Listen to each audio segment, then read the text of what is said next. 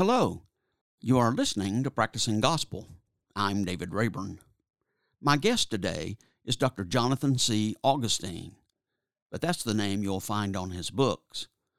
What Dr. Augustine prefers to go by is J, J A Y. Dr. Augustine serves as senior pastor of St. Joseph AME Church in Durham, North Carolina, and as general chaplain to Alpha Phi Alpha Fraternity Incorporated.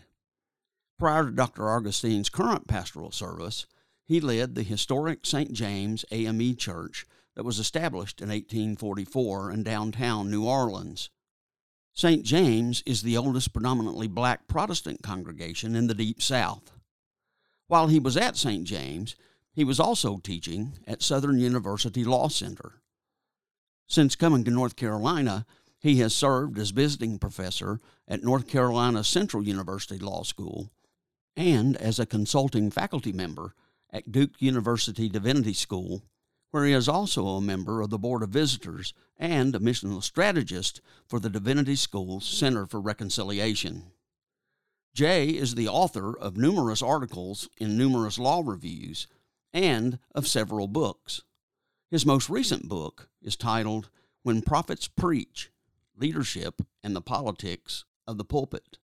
His work that I will be talking with him about today is titled Called to Reconciliation How the Church Can Model Justice, Diversity, and Inclusion.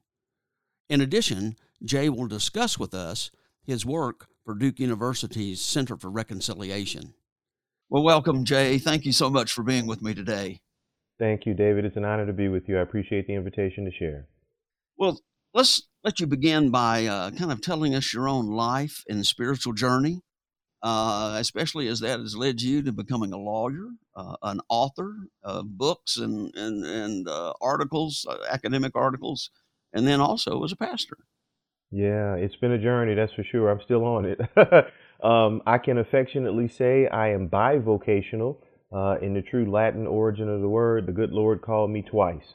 Um, I uh, I grew up in the deep South. I, I, grew up in New Orleans, and I say deep South because if you go any further deep, uh, go any further south, you'd be swimming, right? yeah. Um, so as a uh, as a product of the deep South, I saw some wonderful things. I also saw some very ugly things, and I saw how the narrative of race has been very dominant in the American landscape and in American culture. Um, that motivated me to want to be a voice for those that needed a spokesperson and to be a champion for those who were pushed to the margins. So I pursued a career in law. Um, having grown up in New Orleans, I'm a very proud graduate of St. Augustine High School there, an all boys, all black Catholic institution, uh, which helped ground or reinforce the, the strong faith based principles that were in my home. Um, I attended Howard University in Washington, D.C. Uh, I had a fully funded Army ROTC scholarship, so I was blessed to serve our country four years on active duty, four years on inactive reserve duty as an infantry officer. Uh, after the four years of active duty, I returned to New Orleans and I went to Tulane University Law School, uh, did a judicial clerkship at the Louisiana Supreme Court, and entered the practice of law. I was very interested again in civil rights and uh, being a spokesperson for those who needed a voice. And in the midst of that career, in the midst of a very successful career, I might add, uh, the good Lord tapped me on the shoulder and called me to preach. Uh, so a calling to preach, they say, is also a calling to prepare. Uh, that meant earning a Master of Divinity at United Theological Seminary. It meant further study at Princeton Theological Seminary uh, and earning a Doctor of Ministry degree at Duke University. Uh, it also meant successive pastoral appointments uh, down in Louisiana, ultimately pastoring the oldest predominantly black Protestant church in the Deep South, historic St. James AME Church in downtown New Orleans, a wonderful congregation founded in 1844 uh, and I did that for four years until my most recent assignment in 2019 uh, when I was transferred to St. Joseph, my current pulpit, St. Joseph AME Church in Durham, a wonderful faith based community that I affectionately call the best church this side of heaven. well, you've written a wonderful book, uh, and thank you for that. Uh, so, the, the subject of that is, is reconciliation. Uh, so, in your mind, why? Why you're focused on reconciliation. So I think timing is everything, and the uh, in the time uh, in which I was doing research to write the book, I knew I wanted to be in the neighborhood of reconciliation. I didn't know exactly the book would take the turns it took, and I think the turns were very very good turns. Um, uh, and I might say I wrote the book from a twofold perspective. Uh, one, a very responsive perspective or responding to issues to be reactive. Uh, and on the other side, a perspective to be proactive. Uh, from the from the proactive side, uh, I wanted to I wanted to do a good work for the church. I wanted to do a good work for the academy, something that could serve for in a hybrid space, if you will, uh, and be a good resource for both, for both church leaders as well as academic leaders at seminaries, at law schools, and the like, in terms of uh, bringing people together, particularly along the divisive lines of, of race, immigration, affirmative action, and some of the topics that I lift up in the book. Um, but then I had to write it, I think, from a from a reactive perspective because America was moving in a very dark direction. Uh, we were going back uh, uh, in a space where I certainly did not foresee us going. Uh, but campaign slogans sometimes are everything. Uh, it was written in response to the narrative of "Make America Great Again," uh, which, as far as I'm concerned, was a, was an attempt to return America to some of its very darkest days. The country hit a space where we were overwhelmed with white Christian nationalism, overwhelmed with anti-Semitism, uh, with anti-immigrant bias, uh, with anti-minority rhetoric. the Black Lives Matter movement was obviously responsive to much of the social unrest and much of the the hatred that was targeted at minorities.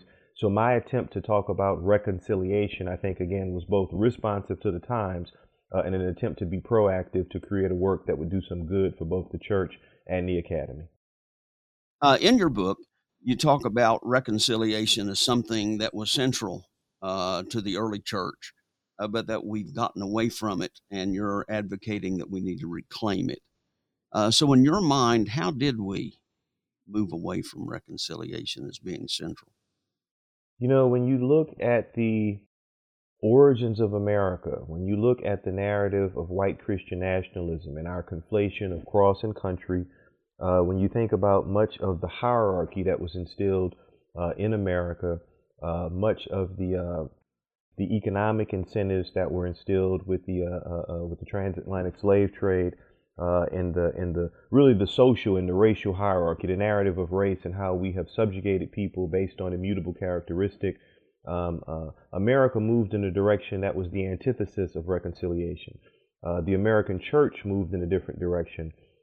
Um, I lift up the narrative of uh, the civil rights movement as an attempt in the secular context, uh, a, as an attempt to move America back toward reconciliation by focusing looking at salvation, yes, looking at ecclesial leaders or church leaders, the Reverend Dr. Martin Luther King Jr. being among uh, the foremost, uh, but looking at social egalitarianism, looking at a, a, sense of equality that church leaders attempted to advocate throughout society, uh, while also saying that if, if we really do hold these truths to be self evident, that all people are created equal, as the Great Declaration says, then all must mean all. All is lifted up in the biblical context numerous times as the church takes what I call a trajectory toward reconciliation. And all, of course, is lifted up in the Declaration of Independence. So I move into a context here in America of what I call civil reconciliation, of how ministers participated in civil disobedience, uh, attempts to hold government's feet to the fire, uh, and attempts to make sure that our country would live up to its creed uh, of equality for all human beings. So America moved away from, from, from its potential. America did not reach its full potential, I believe. We've had ministers and lay leaders who are very concerned about egalitarianism, who wanted to make sure America did reach its full potential, and we're still fighting to, to try to reach that potential today. That's much of what I write about. Well, kind of going, you, you mentioned uh, briefly, uh, but kind of go into a little more detail uh, about the three different kinds of reconciliation uh, that you talk about. Sure. Thank you so much for that. So I take us on a journey uh, uh, in, in defining reconciliation, or I should say contextualizing reconciliation really in a threefold context. There is salvific reconciliation, there is social reconciliation, and I write, of course, about civil reconciliation. And just to unpack the three of those very briefly and to try to tie them together with some sort of continuity, uh, if you can, or if our listeners can imagine the cross, the image of the cross, uh, it has a vertical axis or a vertical plane. It also has a horizontal plane. The vertical axis would represent salvation. It would represent salvific reconciliation, and that human beings, from a Christocentric perspective, human beings are reconciled in their relationship with God through Jesus. In other words, Jesus died for the remission of all of our sins. But Jesus didn't just die, Jesus also lived. And Jesus lived a life that was deeply rooted in egalitarianism and in pulling people from the margins because he truly showed that we all are God's children. So the horizontal axis of the cross would speak to social reconciliation. It would speak to an egalitarian contextualization that says, I know I'm saved, but since I'm saved, what does that mean? It means showing a love for brother, sister, or, or they, he, she, or they. It means showing a love for all God's children. So the vertical axis again representing a, a, a, salvation in the kingdom to come, the horizontal axis representing social egalitarianism here in the kingdom at hand. Uh, but then again, if we hold these truths to be self-evident that all people are created equal, a close cousin, if not a sibling, of social reconciliation has got to be civil reconciliation. It's got to be how the body politic of America treats her children. It's got to be the contextualization of all people having equal rights, meaning voting rights, meaning economic opportunities, meaning advancement in society, regardless of ancestry, regardless of gender. So, civil reconciliation, again, I lift up in the book uh, uh, is Dr. King and others who were very concerned in the civil rights movement about fulfilling the potential that America had and, and speaking truth to power, or as I like to say, speaking truth to institutions of power. So that civil context is the third domain, civil reconciliation. And I think the three fit very nicely together. I like the word you used, trajectory, that you mentioned earlier. Uh, tell us about, about the, the use of that term. How do you see that kind of coming into relating your three understandings? Sure. So trajectory speaks to a journey. It, it, it, has been a linear phase where the church has been on a journey.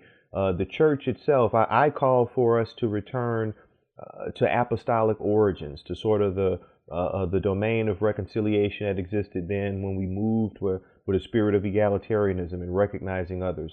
Uh, much of what I write about in part one of the book and looking at Paul's radical theology, uh, the Galatians context, for example, when Paul writes in Galatians 3, neither Jew or Greek, slave or free, male or female, but all are one in Christ Jesus, that oneness is, a, is not the elimination of difference, it's the elimination of dominance. It's the it's a it's a full egalitarianism of people, uh, uh, probably from a baptismal formula at his time. But what was so radical about that was the patriarchal culture in which Paul lived. So Paul spoke out far ahead of his time, and I'm calling on the church to return to that. Uh, uh, the trajectory, however, that the church has been on, Paul was not the. Uh, uh Paul, Paul is part of that trajectory. Paul's leadership is part of that trajectory when you really think about the church moving toward reconciliation, uh, the church began as a Jewish entity, uh, as, a, as a single uh, uh ethnic group. Um, uh, the day of Pentecost speaks to us in a very powerful way because you had a diverse group of Jews who came together, filled with the Holy Spirit, as the church, the triune church, as we know it, was born. Uh, but they were still all Jews. it is when moving from the Acts 2 narrative, when we move to Acts 10, uh, and we see the great narrative of Peter on the rooftop. Uh, Peter is a devout Jew, and this is this is the J. Augustine version. It's in the King James version, the New International version. This is the J. Augustine version. But now Acts 10, the JAV, right? Now in Acts 10, uh, uh, Peter is is a devout Jew, and Peter God gives him a vision: get up, kill, and eat. And, and Peter sees there, you know, eat a pork sandwich, eat a pork chop, eat a ham sandwich, eat, as I would say in my native Louisiana uh, tongue, eat a pot of gumbo with uh, with pork sausage in it. And Peter says, No, no, no, Lord, you got me all wrong. I'm a devout Jew. Those things are profane. I can't eat that stuff. It's unclean. God says, How can you call profane that which I have made clean? Right? So Peter has what I call a come to Jesus session. And he says, Aha, Acts 10:34, I now realize God is no respecter of persons, or God shows no partiality. We all are God's children. Peter moves from that into action by baptizing Cornelius and welcoming him as the first Gentile into the church. For me, that is very powerful because the church then moves into reconciliation or following a trajectory of reconciliation by bringing in the proverbial other. And as you follow the progression of Acts, obviously, the beauty of the church is that the gospel spread throughout uh, uh, uh the world. Well, true to your roots, uh, one of your one of your uh, favorite metaphors is gumbo uh, in relation to this. Uh, so, uh, you know, flesh that out for us. I love always, gumbo. It yeah, is, we can always talk about gumbo. amen. Amen, preacher. amen. Um, gumbo, I think, is a wonderful metaphor. For me, number one, let me begin. As a as a native of Louisiana, it is it is unquestionably my favorite food on the planet. But it is also a wonderful theology by which to operate in looking at the diversity of peoples and looking at the mosaic of America, the mosaic of the universe, and how we all come together uh, as God's children. Uh, to put gumbo in contrast, I think about the melting pot of yesteryear. The melting pot denoted, born out of uh, uh, uh the phrase America's a nation of immigrants. Uh, it said that people come to America, different diverse groups come to America, uh, and they all melt down. They all are melted into a single pot. I want to just let that sit for a moment because for me now in 2023, that is that is deeply problematic to say that someone has got to assimilate or someone that's got to melt down or water down their authenticity in order to fit in. Uh, gumbo then, gumbo then in 2023 is much more applicable, I think, because gumbo says whoever you are, whoever God made you to be, black, white, straight, gay, whatever the case may be, you can bring your full authentic self to the table and be welcomed in the gumbo. That means uh, chicken can be chicken, sausage can be sausage, okra can be okra, and we there's no competition. Uh, we all are in community. We all complement one another. I also think gumbo is very appropriate today because over the last few years we have seen some violent acts of racism uh, uh and white supremacy uh, where we have manifested a white replacement theory or great replacement theory. Uh, as we're about to lift up at St. Joseph AME Church in Durham, we're about to lift up the anniversary of the Emanuel 9 massacre of 2015. That six shooter left behind a white manifesto saying that blacks are replacing us. The same sort of manifesto was left behind after the Tops grocery store shooting in Buffalo, New York last year in 2022. Some call it the great replacement theory again, some call it the white replacement theory. Gumbo says there's no replacement. Shrimp is not trying to replace chicken. Chicken is not trying to replace okra. They are in communion with one another. They complement one another, not compete with one another.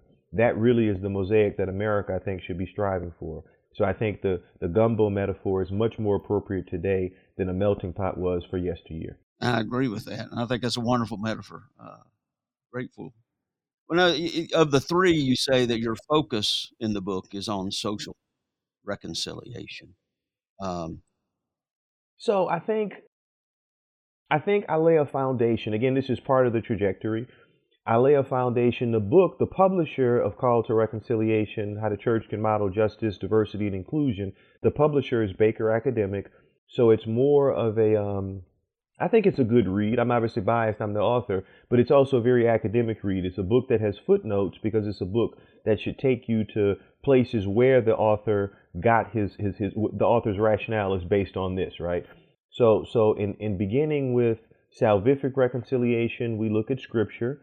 And looking at social reconciliation, we again look at scripture specifically focusing on Paul. The, the term reconciliation itself is really nuanced and it's, it's fleshed out uh, through the Pauline epistles.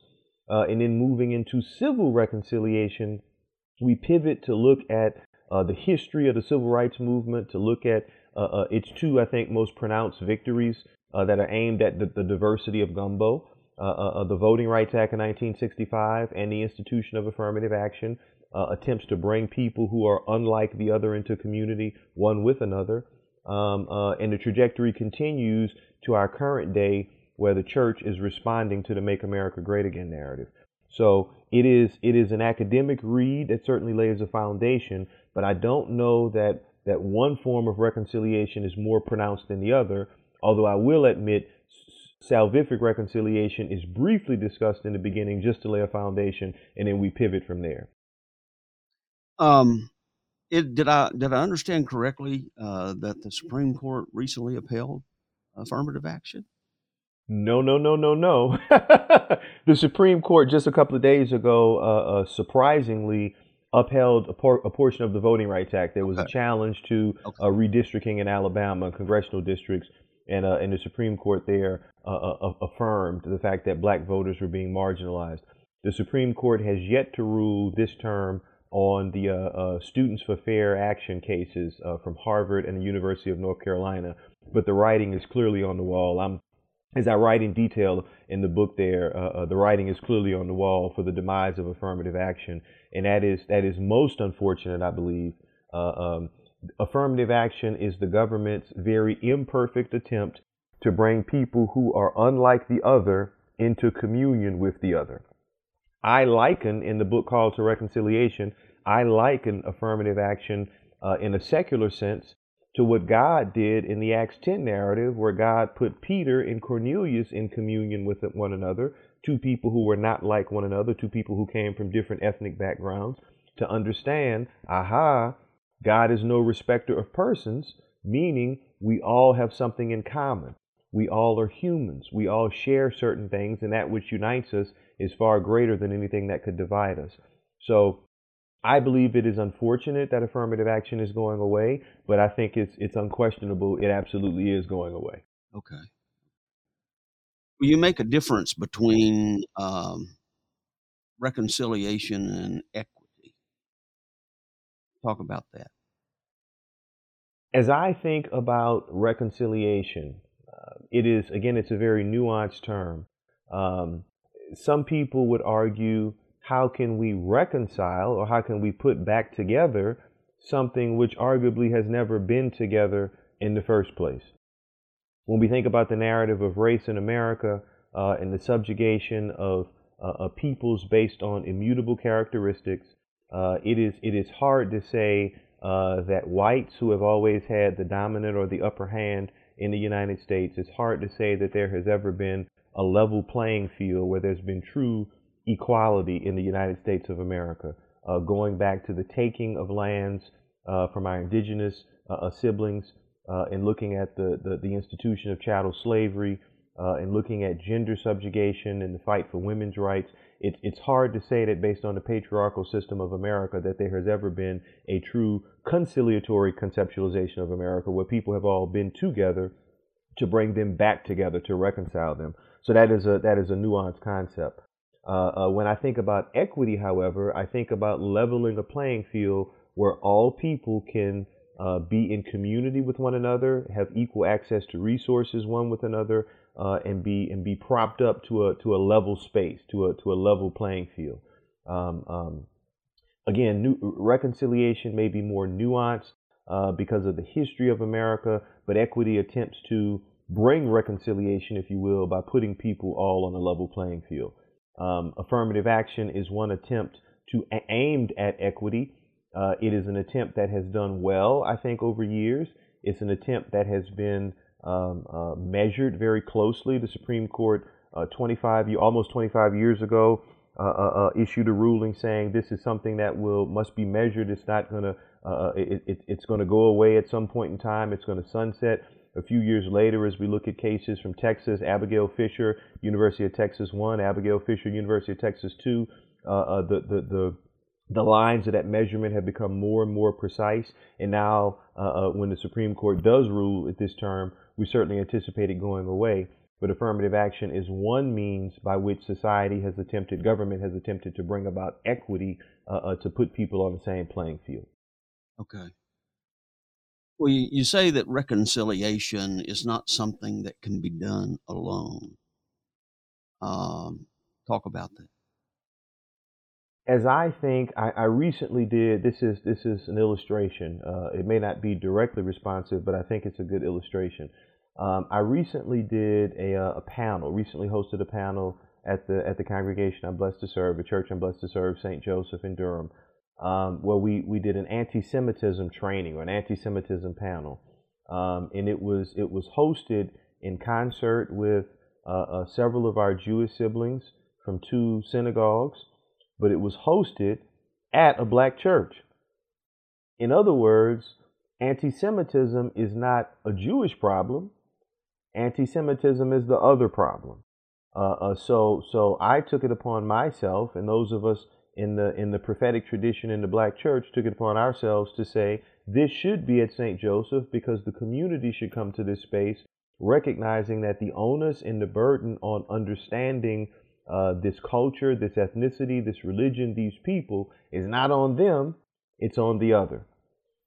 I say that analogously to say uh, the burden of reconciliation, the burden of understanding the proverbial other, should not be on the other, it should be on the person who is unlike the other to try to understand.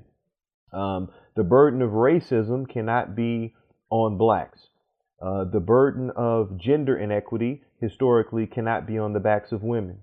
It is on the backs of the other to make sure we are extending ourselves, particularly in the Christian context, uh, to try to understand, uh, uh, uh to try to to try to listen more and talk less, uh, and to try to make sense of our humanity and to come together at a table of equality.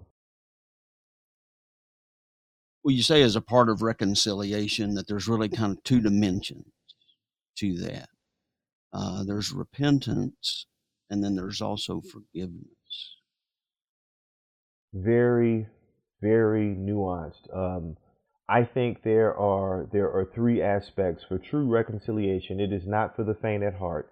For true reconciliation to come about, uh, number one, it recognizes that there is a dominant class, and it recognizes that there is a subservient class that plays out in different contexts, obviously based on gender, based on race, based on the history of America.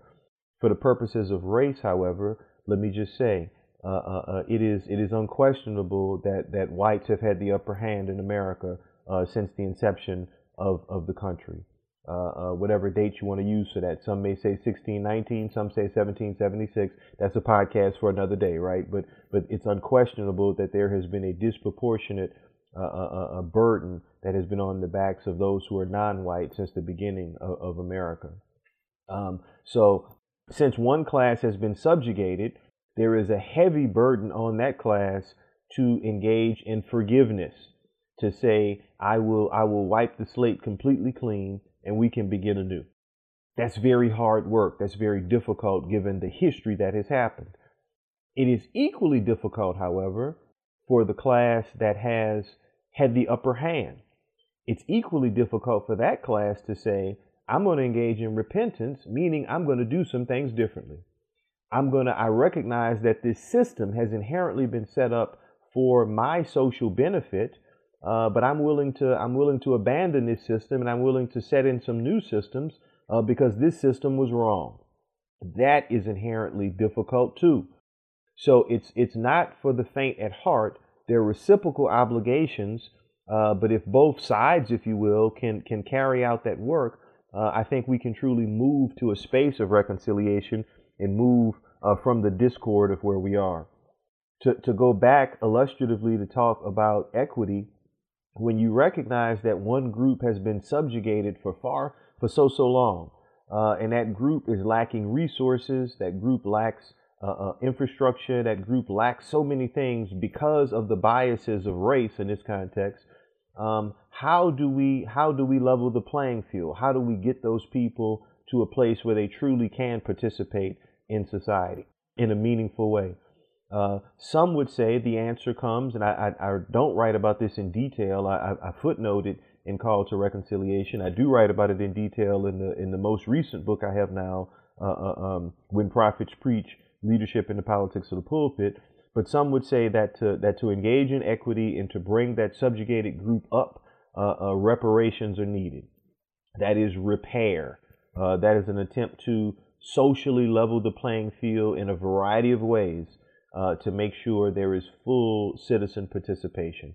Uh, but just to, to directly answer your question, the, the, uh, the, the, the, importance of forgiveness is on the part of the subjugated class to say that uh, uh, I recognize I have been the victim of some things. There's a, there's a lament that goes along with that, uh, but it's a willingness to let those things go and to begin anew. It's also a reciprocal obligation on the part of the class that has been doing the marginalizing to say that we're going to do some things different in the name of repentance as we go forward.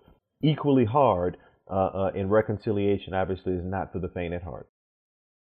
Well, as a part of the forgiveness dimension, you say it requires uh, the unlearning uh, as well as also uh, a new learning of, a, of kinds of language. Tell us about that. Sure. So, thank you for the question. As I think about uh, the history of America uh, and much of what we have learned through social exposure, uh, much of what we have seen, uh, particularly in the South, uh, as a result of obvious things through American history, um, we all have certain biases uh, that we have that we have been exposed to, biases that are us, biases that are inherent. some people would call them unconscious biases.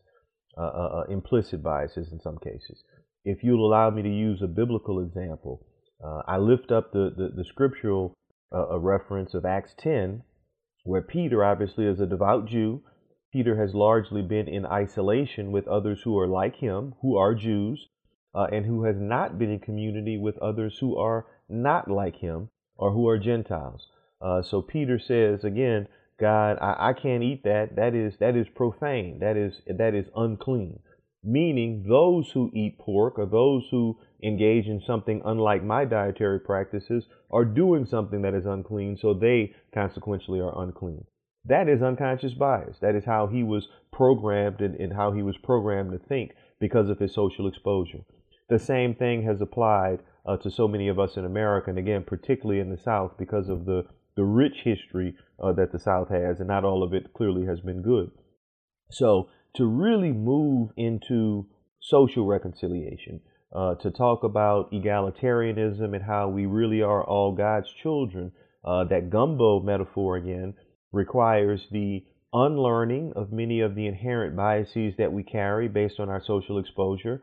Uh, it requires us sometimes just to let the guard down and a willingness to be in community with others who are not like us, to see that we really share so many things in common, uh, things that stereotypically are things that, based on our social exposure, we have learned that need to be unlearned, things we have learned that may not necessarily be accurate. So it requires reciprocally on both parts, from the from the dominant class, an unlearning of certain biases and the and the learning or willingness to, to look at some things anew, look at some things differently, it requires the same of the subjugated class a willingness to unlearn certain biases and a willingness to learn some things anew and to embrace all of us in a pot of gumbo as God's children. So, uh, a social reconciliation, uh, yes, definitely does require the unlearning of certain inherent biases and the learning of certain language of equity. One of the things uh, I think is important in terms of language, and I have I have become much more proficient at it now. Uh, proficient, I think so, uh, because of social exposure, and that is um, uh, the, the the he, she, or they. Uh, I was I was blessed to preach on Pentecost Sunday, um, and I talked about the Acts two narrative. Of course, the church. Uh, we need another Pentecost. I lifted up the many divisions we have and how the Pentecost narrative of Acts 2 uh, is the church moving toward reconciliation, but coming in community with those who are unlike uh, the proverbial other, rather. The church has got to be a place of welcome for he. The church has got to be a place of welcome for she. And the church has also got to be a place of welcome for they. Uh, so that is an example of learning new language to be responsive to the current times and to make people welcome, especially uh, in God's church. Well, and you, related to this, you talk about uh, that that reconciliation needs to focus less on guilt absolution and more upon repair. That repair is important. Um, uh, the the repair, uh, I, I, I, footnoted, I reference it uh, briefly, and if I had a do over, I would go into more detail in Call to Reconciliation, a book that was published in 2022. I think I did a, a very good job at it in 2023, uh, and we'll talk a little later. I know about my more recent book, when prophets preach leadership in the politics of the pulpit, but that concept of repair oftentimes is lifted up as uh, uh, um, uh, reparations, um, financial support for many of the atrocities of the past. Um, um, repair is a very important concept because the Christian has a duty to repair. Let's be clear about that. There is a there is an inherent duty as part of our faith practices to repair for wrongs done of the past and to make things anew. A great scriptural example of that, particularly when you think about the government's role, a great scriptural example is the Luke 19 narrative of Zacchaeus, uh, when old Zacchaeus is the is the repentant tax collector, uh, uh, and he climbs up the sycamore tree as Jesus is making his pilgrimage toward Jerusalem to see the Lord. Uh, uh, Zacchaeus has a true come to Jesus session, and he wants to undo all of the wrongs he's done in the past. Jesus recognizes this. Jesus forgives him of the past. He says, I'm coming to your house tonight. And Zacchaeus wants to undo all of the things he's done. Well, we know culturally uh, that acting as Zacchaeus acted in a in a conflated church and state capacity. There, he he's a he's a Jew. He clearly is a Jew. Uh, uh, the concept of repairing uh, that Zacchaeus references is lifted up in Scripture in Deuteronomy and in Numbers. Uh, uh, but his his desire to make whole is something that we all should emulate. It's something that goes from Judaism. It's something that's inherent in our Christian teachings. it's a concept that we have institutionalized in government, something I write about a great deal in, uh, in, in When Prophets Preach. It's a concept that we institutionalized in government. Uh, but but Andrew Johnson came to office after the promise of 40 acres and a mule, rather, and after Abraham Lincoln's assassination, Andrew Johnson comes to office. He was a, a, a, a Southerner from Tennessee, and as the Bible says in Genesis, uh, uh, the new Pharaoh did not know Joseph, right? Andrew Johnson came in and he did not know anything about 40 acres and a mule. He did not know anything about the, the promise of reparations that was made to make people whole of that repair. Uh, so America has never lived up to uh, its potential uh, in that regard. Uh, but a very nuanced subject and uh, and something that again, if I can if I can just sort of advertise both books and reading both, uh, I think readers come away with a with a complete understanding of how we have made promises as a government, how we walked away from those promises, but how there still are needs in place that I think Christians have a duty to address. You talk about the kind of mutual benefit uh, where the, the society at large can benefit from the church's return to reconciliation, but that the church itself can benefit from diversity and inclusion practices done on the social level it is amazing in the last few years uh, how how society, how businesses, how academic institutions have recognized the importance of diversity and have realized, from a business perspective, for example, uh, that diversity truly is good for the bottom line. Uh, and I mean that more so, or not just in the context of consumers, as in who we're marketing a product to, but I mean the concept of creativity, of how minds and intellectual genius flourishes uh, when people are in community with the proverbial other. Uh, in the in the latter part of Call to Reconciliation, I give some concrete examples uh, from some wonderful uh, references, Harvard Business Review books that I lift up about cognitive diversity as well as identity diversity. And by those two, uh, let me just illustratively say Cognitive diversity is great for problem solving when you put a diverse group of people, people from different disciplines or people who think differently, together. They can really, really address issues. So, uh, I'm a lawyer by background. Before accepting the call in the ministry, as I mentioned, I was a, I was a practicing lawyer. I wouldn't want to be in a room with all lawyers because everybody wants to talk at the same time. Everybody wants to hear themselves speak, right? Uh, uh, but if you're in a room with lawyers, with accountants, with supply chain professionals, with people with backgrounds in linguistics.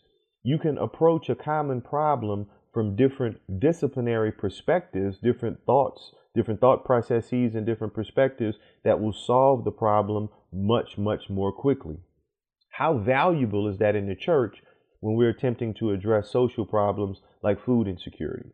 How valuable is that in the church when we're attempting to do social good and repair wrongs that have been done in local communities. So, cognitive diversity is very important because it's wonderful for businesses in terms of driving the bottom line. And again, I mean driving it not just in terms of consumerism or in terms of specific markets to which a product may be marketed. Um, I also lift up identity diversity as an affirmation of identity diversity. Uh, as we're recording this podcast, let me let me be clear, and I'm gonna lead with this uh, example. We're recording this in the month of June 2023. June is Pride Month in America. Uh, everyone should be proud of who they are, and I'm glad that in America we have a specific time where we designate Pride uh, uh for our LBGT community, a plus community. Um, uh, if we if we have June is set aside as Pride Month. Uh, February is obviously set aside as Black History Month. March is set aside as Women's History Month. Uh, from September 15th to October 15th, we set that aside as Hispanic Heritage Month. There are so many different ethnicities, so many different racial composite, racial groups rather, uh, so many different parts of the pot of gumbo, so many different ingredients in the pot of gumbo that we call America. Everyone should be proud of who they are. That is the identity that we bring to the table. I come to the table as a straight black man who is from the South. There are others who come to the table that may be of different ethnic or different racial persuasions, from different geographies, uh, and have different uh, uh, sexual orientations. But we all are welcome together, and identity diversity says that we celebrate that just like a pot of gumbo. Uh, so, corporate entities, again, educational institutions, have affirmed both cognitive diversity and identity diversity in recent years. Uh, I lift them up by saying that the church can learn from their example, uh, and their example also, and their practices rather, can benefit from the church's early apostolic origins, where again, aha, I now realize God is no respecter of persons, or God shows absolutely no partiality between us. We all are God's children, we all are equals. So there are reciprocal learning opportunities, I believe, from the church and society at large, and society at large to the church. Well, you are a missional strategist for the Center for Reconciliation at Duke University. Uh, talk about that role. Talk about the center a little bit. Tell us about that, and then talk about your work uh, relating to that. Sure. The center is a wonderful entity. Its uh, its director is uh, is now the dean of Duke Divinity School. He served in the capacity as director for many years and as a professor. Uh, Edgardo Colon Emeric, wonderful, wonderful human being who cares deeply about promoting the equality of all God's children. Um, I have worked with the center uh, for the last few years. I'm a Duke graduate, as I may have mentioned. I earned my uh, Doctor of Ministry at Duke. I also serve on the Board of Visitors at Duke Divinity School. Um, if I can, if I can just briefly give uh, a commercial advertisement for an institution I love so much and how the institution affirmed me as an individual. Um, early on, uh, I was I was on campus uh, in 2017, uh, and I came from a background, I should say, when we when we started to take down Confederate monuments and memorials uh, in the early part of 2017, um, I led a prayer vigil down in New Orleans. Uh, and, and miraculously, the power of prayer, uh, statutes of Robert E. Lee uh, and others were taken down uh, in, in short succession after the prayer vigil, televised on local media, picked up on CNN, something I'm very, very proud of in undoing that part of American history or undoing the celebration of that. If you want to recall it, put it in a library, put it in a put it in a in a museum, but don't have it on public thoroughfares. At any rate, um, I, I, came to Duke with with that background, and I can remember in 2017 um, uh, the the the Right to Unite rally in or the the Right to Unite, I believe it was called rally in Charlottesville, Virginia occurred. Uh, part of this Make America Great Again narrative that I that I lifted up, um, and I can remember the, the, the anti-Semitism, the white supremacy that was spewed uh, you will not replace us. Jews will not replace us. Uh, and all of the hatred, uh, all of this, and, and, and conversations about monument removal around the country and the like. In the midst of that, in the midst of that, as I was on Duke University's campus, I remember going into the chapel. Duke has a beautiful chapel designed by an African American, I might add. Um, I remember going into the chapel, and there to my right is old Robert E. Lee. Uh, uh, a few days after that, the president of Duke University uh, sent out an email saying, um, I have had the statue of Robert E. Lee removed, uh, uh, et cetera, et cetera. It's not a part of our future. We recognize it's a part of the past. I'm paraphrasing, of course. Uh, as an African American man, by his action, um, by the institution's support of the president's action, I felt so affirmed. Uh, I felt as though uh, there was a certain dignity and respect that was given uh, to people who have been pushed to the margins and pushed to the periphery. That's an example of the kind of institution Duke is, the kind of forward thinking institution Duke is. The Center for Reconciliation really is an arm housed in the Divinity School that attempts to carry out that forward thinking message as we attempt to reconcile or bring people together, recognizing the disparate and the very uh, uh, uh, uh the, the, the, different uh, uh, impacts that, that race has had in our country in the past. Um, the center largely prior to 2020 um, was focused, as I like to say, extraterritorially on doing mission work in Africa and in South and Central, Central America. Um, I was brought on partially uh, to help flesh out its role domestically, uh, to do more uh, in, in Durham, as, as I've heard before, your zip code matters, uh, to do more in the American South and bringing people together and using the wonderful resources of a, of a Class A institution like Duke to try to bring people together, particularly through the through the the the, uh, uh, the divinity school again, where religion plays such a central part of who we are in the South. So I have nothing but love and admiration for the Center for Reconciliation. Uh, as we're recording here today, in just a couple of days, uh, I'm going to be hosting at St. Joseph again a um, a tribute or memorial service of lament and reconciliation for the Emanuel Nine. Uh, uh the speaker for that will be my friend, uh, the Reverend Rob Lee, Robert W. Lee, a descendant of uh, General Robert E. Lee. all proceeds from that event, all collections at that memorial uh, will be donated to the Center for Reconciliation at Duke to help continue much of the valuable work that it's doing in trying to bring people together in our community. So it's a it's an institution I respect tremendously. That's the short answer. Well, as as you know, how I got to know you uh, was in a panel conversation um, about Christian nationalism. Uh, yes. And so, how does your work uh, kind of relate to to that issue? So it is important, I think, to, as my mother used to say, call a thing a thing. Um, uh, white Christian nationalism is something that has been a dominant part of American culture. Uh, it's something that we have not talked about in those expressed terms until recently by comparison, but it's something that has always been here and something that has influenced much of the patriarchy, much of the white supremacy uh, that we've had in America.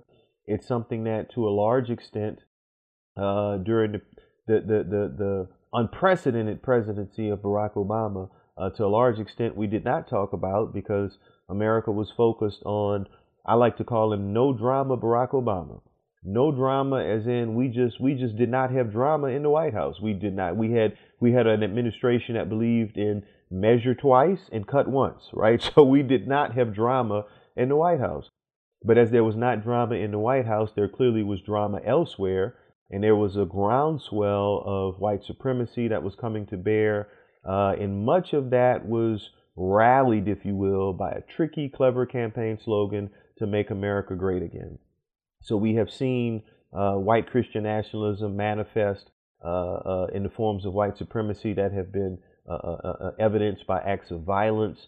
we've seen it as truly a patriarchal form of governance.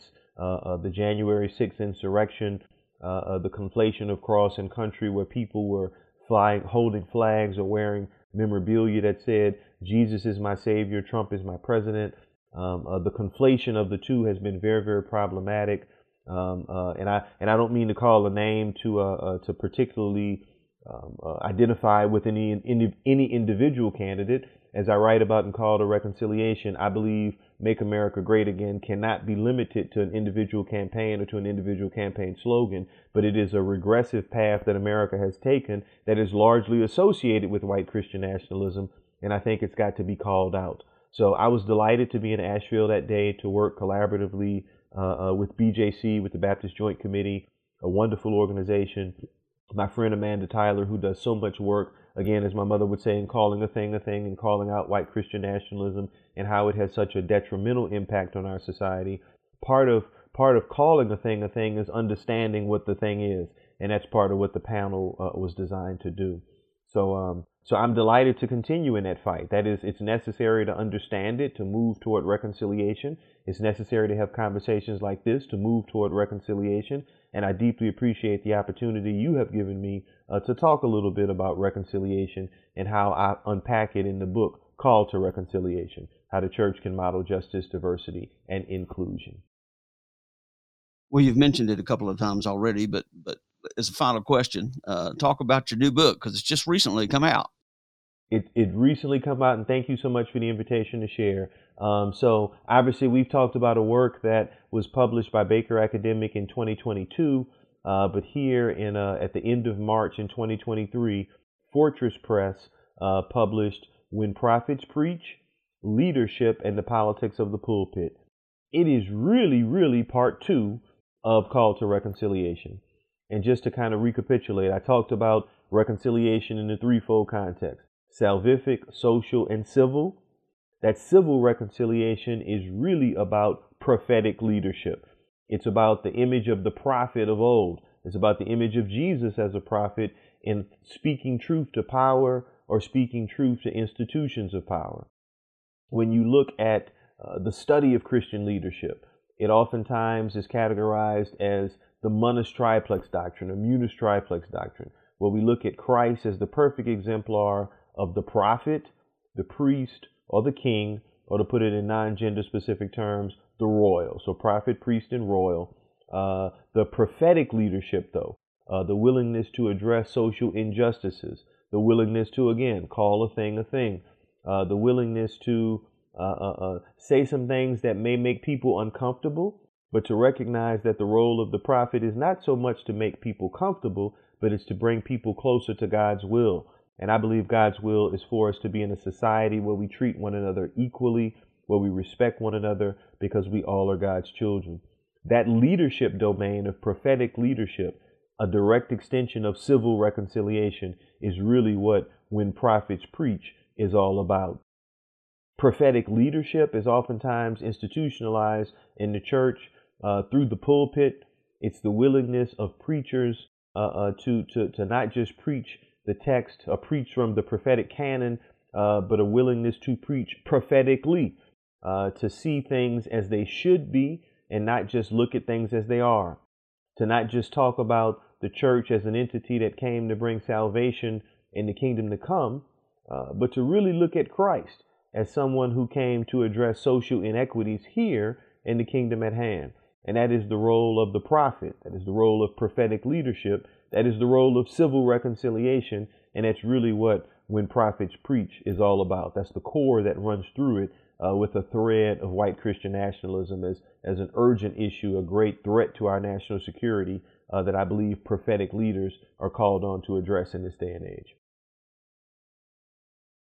Well, the work you are doing in so many ways uh, is truly the work of God. And so I am very grateful uh, for what you're allowing God to do in, through, and with you. Uh, and I'm deeply grateful for you being my guest today. So thank you. It is an honor, and your guests cannot see me smiling ear to ear, but thank you so much for that great compliment. It is an honor to be with you. Uh, I enjoy what I do. I truly believe I'm called to do this work because it is so important, and uh, and I thank you so much for the opportunity to share. You are listening to Practicing Gospel. I'm David Rayburn.